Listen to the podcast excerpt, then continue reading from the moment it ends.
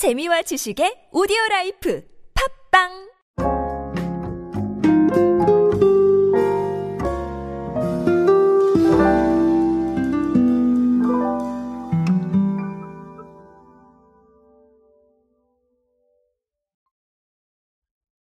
건강에 대한 관심은 뭐 여전히 많은 것 같습니다. 사실 우리가 팬데믹을 겪으면서 뭐 필 건강이다 아니면 어, self medication이다 이런 트렌드들 많이 나왔죠. 그래서 각자 건강을 관리하는 그런 부분들이 있었는데 사실 건강 관리라는 건 그래서 하는 게 아니라 거의 뭐 나를 위한 거잖아요. 그래서 계속해서 어, 이뤄질 수밖에 없겠다라는 부분들이 있습니다.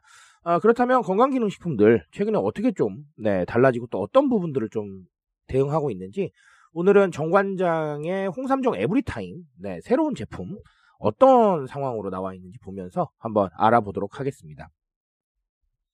안녕하세요 여러분 노준영입니다. 마케팅에 도움되는 트렌드 이야기 그리고 동시대를 살아가신 여러분들께서 꼭 아셔야 할 트렌드 이야기 제가 전해드리고 있습니다. 강연 및 마케팅 컨설팅 문의는 언제든 하단에 있는 이메일로 부탁드립니다. 자 이번에 홍삼정 에브리타임이 필름으로 나왔습니다. 필름 제형으로 나와서 홍삼정 에브리타임 필름입니다. 자, 요거 같은 경우는 구강 용해 필름에 정관장의 기술로 홍삼 농축액을 압축시킨 제품이라고 합니다. 자, 그래서 제가 설명을 좀 찾아보니까요. 초경량 개별 포장으로 인해서 지갑 및 포켓에 챙겨 휴대가 가능하대요. 자, 그래서 여행이나 뭐 클라이밍, 테니스, 자, 이런 활동적인 운동 중에 뭐 피로가 쌓이거나 빠른 홍삼 흡수가 필요할 때 간편하게 흡수할 수 있다. 자, 요런 얘기들이 어, 있습니다. 사실 홍삼정 에브리타임은 이게 스틱 제형이었거든요. 그래서 2012년에 이게 출시되면서도 어, 간편함과 휴대성에 대해서 조금 네, 좋은 평가를 받았었는데 더 업그레이드를 했다라고 보시면 되겠습니다. 자, 어, 최근에 이 홍삼 시장은 좀 어떠냐면요. 음, 홍삼정 에브리타임의 매출로 보자면 2015년에 480억 원이었는데요. 2016년엔 1,300억 원, 2018년에는 1,900억 원. 자, 계속해서 올라가는 상황입니다. 그래서 어, 누적 매출액이 1조 3천억을 돌파를 했다라는 통계가 있고요. 자, 뭐 메가 브랜드가 된 거죠. 그렇죠? 자, 그럼에도 불구하고 꾸준히 좀 새로운 것들을 어, 트렌드를 반영하려고 노력을 하고 계시는 게 아, 상당히 좀 인상적으로 보입니다. 자, 아, 필름이다라고 생각을 하시면 결국은 편리미엄이겠죠. 아, 결국은 그런 겁니다. 만약에 이걸 알약으로 만들었다고 보면 음, 알약을 삼키기 어려운 분들도 계실 거 아니에요.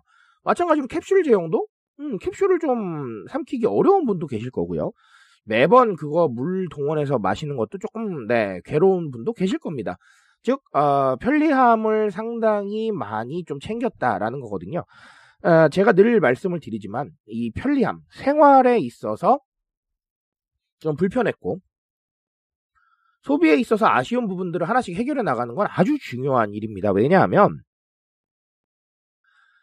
각자의 여력을 확보할 수 있기 때문에 그래요. 아, 이게 조금 오버스럽긴 하죠. 오늘 사례로는. 왜냐하면, 어, 홍삼이 만약에 예를 들어서 뭐 알약이나 캡슐로 나왔어요. 그런데 오늘 필름으로 나왔다고 해서 내 인생이 너무나 편해지고 내 인생의 여력이 너무나 많이 늘어나고 그런 건 아니기 때문에 조금 오버스럽긴 하지만 불편한 것들이 줄어든다는 건 네, 아주 중요한 얘기예요.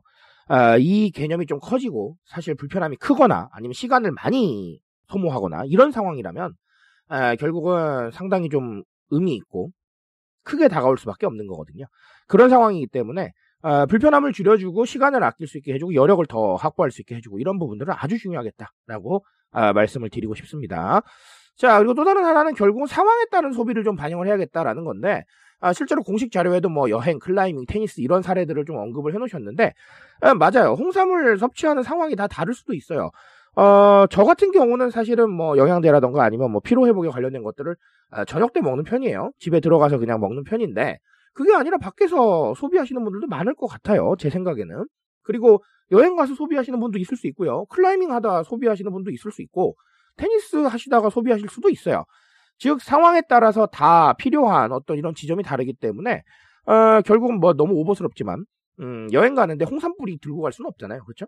여행 가는데 영양제 너무 많이 챙겨가는 것도 불편하고요. 그렇죠? 그렇기 때문에 상황에 따른 소비를 반영을 한다면 이 필름은 맞아요. 아까 지갑에도 들어간다는 얘기가 있었는데 아, 그 정도로 굉장히 좀 네, 가져가기가 편하다. 아, 휴대가 편하다라는 부분들을 신경을 쓸 수가 있겠죠.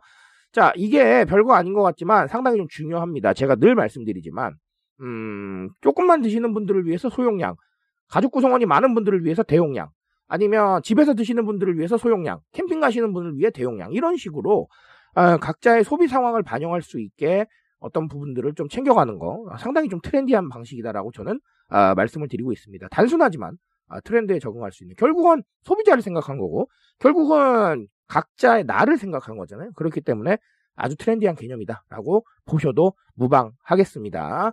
자, 어, 이렇게 많은 변화들이 이루어지고 있습니다. 이 변화 속에서 우리는 어떤 메시지를 읽을 건지 어, 생각해 보는 거 아주 중요하겠죠. 오늘 사례를 통해서 여러분의 과제들 한 번 더 고민해 보시기 바라겠습니다. 저는 오늘 여기까지 말씀드리겠습니다. 트렌드에 대한 이야기는 제가 책임지고 있습니다. 그 책임감에서 열심히 뛰고 있으니까요. 공감해 주신다면 언제나 뜨거운 지식으로 보답드리겠습니다. 오늘도 인싸 되세요, 여러분. 감사합니다.